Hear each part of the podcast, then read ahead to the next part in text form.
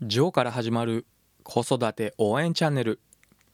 このラジオではワンオペ経験7年のジョーが子育てやビジネスにおける悩みや考え方を解説することで僕なりにあなたを応援します。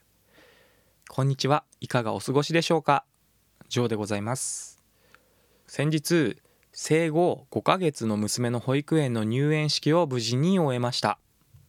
桜が綺麗な季節に入園式に行くというのはなんだかコロナにおける緊急事態宣言で長かった自粛生活からようやく一筋の光が見えてきたような気がして心穏やかな時間を過ごすことができました。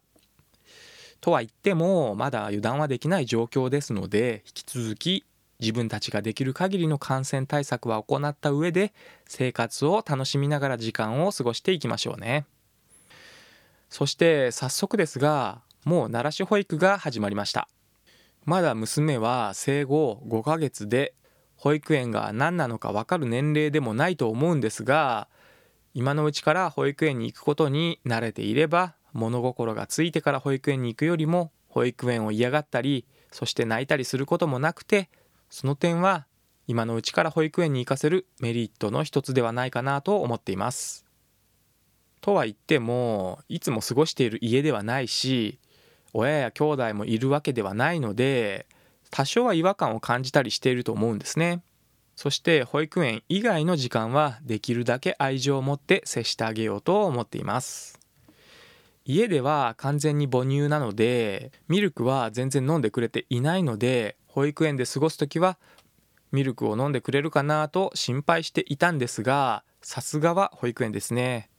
あのリップルっていうんですかね。哺乳瓶の先についている赤ちゃんが口で吸う部分ですね。その部分をいくつか形を変えて飲まないか試してみてくれたらしく娘に合う形のリップルを見つけてごくごく哺乳瓶からミルクを飲んでくれたそうです。さすがはプロだなぁと非常に頼もしく感じました。しかもこの娘の保育園のクラスの担任が僕が住んでいるマンションの同じ住人でしかも上の娘の小学校の子ども会とか登校班で一緒に活動をしていた方で普段から知り合いだったんですね。これ偶然だったのですがとても安心感があるなと感じています。これからまだ先は長いですがすくすくと成長していってもらいたいなと思っています。話は変わりますが昨日妻と何の気なしに会話をしていてその中で妻から実はやりたいことがあるんだと言われまして話を聞きました。その話はどのようなものだったかというと僕の妻は今看護師なんですけれども昔から助産師の資格を取りたかったらしいんですね。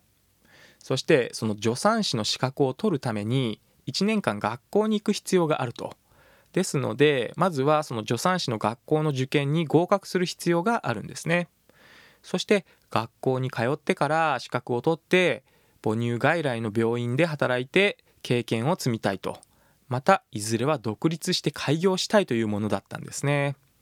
正直驚きましたが僕としては嬉しかったですしどんどんやればいいじゃんと伝えました。どうも昔から助産師の資格は取りたかったらしくただ仕事が忙しい状況でなかなか実際には資格を取るということができていなかったらしく時間が過ぎていったらしいんですね。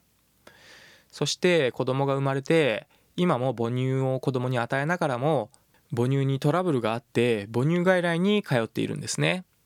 乳腺が詰まって非常に痛い思いをしていて病院に助けられているということでやはり自分も助ける側に回りたいという気持ちが強くなっているようです。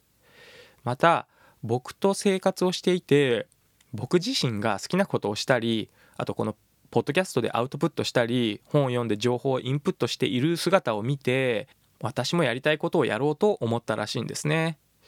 やりたいことがあれば全然挑戦してもらいたいと思いますしその夢に向かって進んでいる時間はその過程も心が豊かなものになりますので僕としては嬉しかったですね。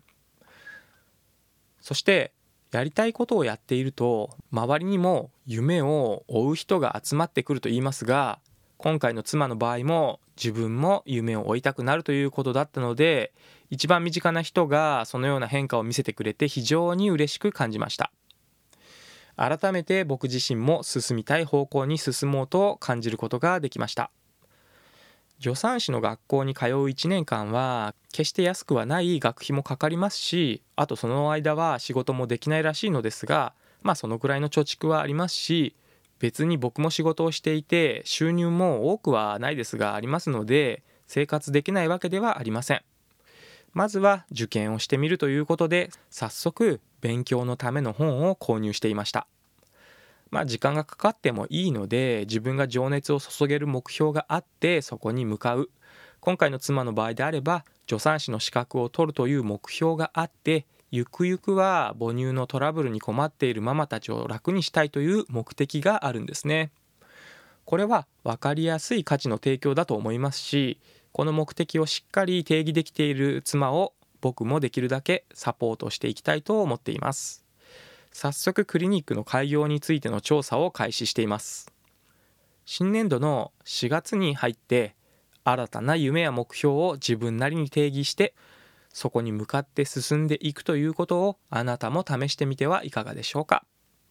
もうすでに進んでいる方も多いかと思いますがまだその目標が定まっていないという方はまず今自分のいる場所を確認してそして何か違うなとか僕の進みたい道ではないなと感じたら自分の好きなことを思い返して自由にやりたいことを想像してみる。人生は自分が幸せになるためにありますからね。我慢は美徳とか辛抱することでいつか自分も幸せになれると考えていて行動しないでいると時間ばかりが過ぎていくだけですので自分から軌道修正して幸福を感じられる方向へ進んでいきましょう。ということでそうだったの？夢への挑戦の告白という話をそろそろ終了しようと思います。今日も一日素敵な時間をお過ごしください。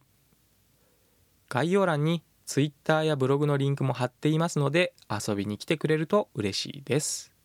それではまた次回の放送でお会いしましょう。最後まで聞いていただきありがとうございました。じゃあまたね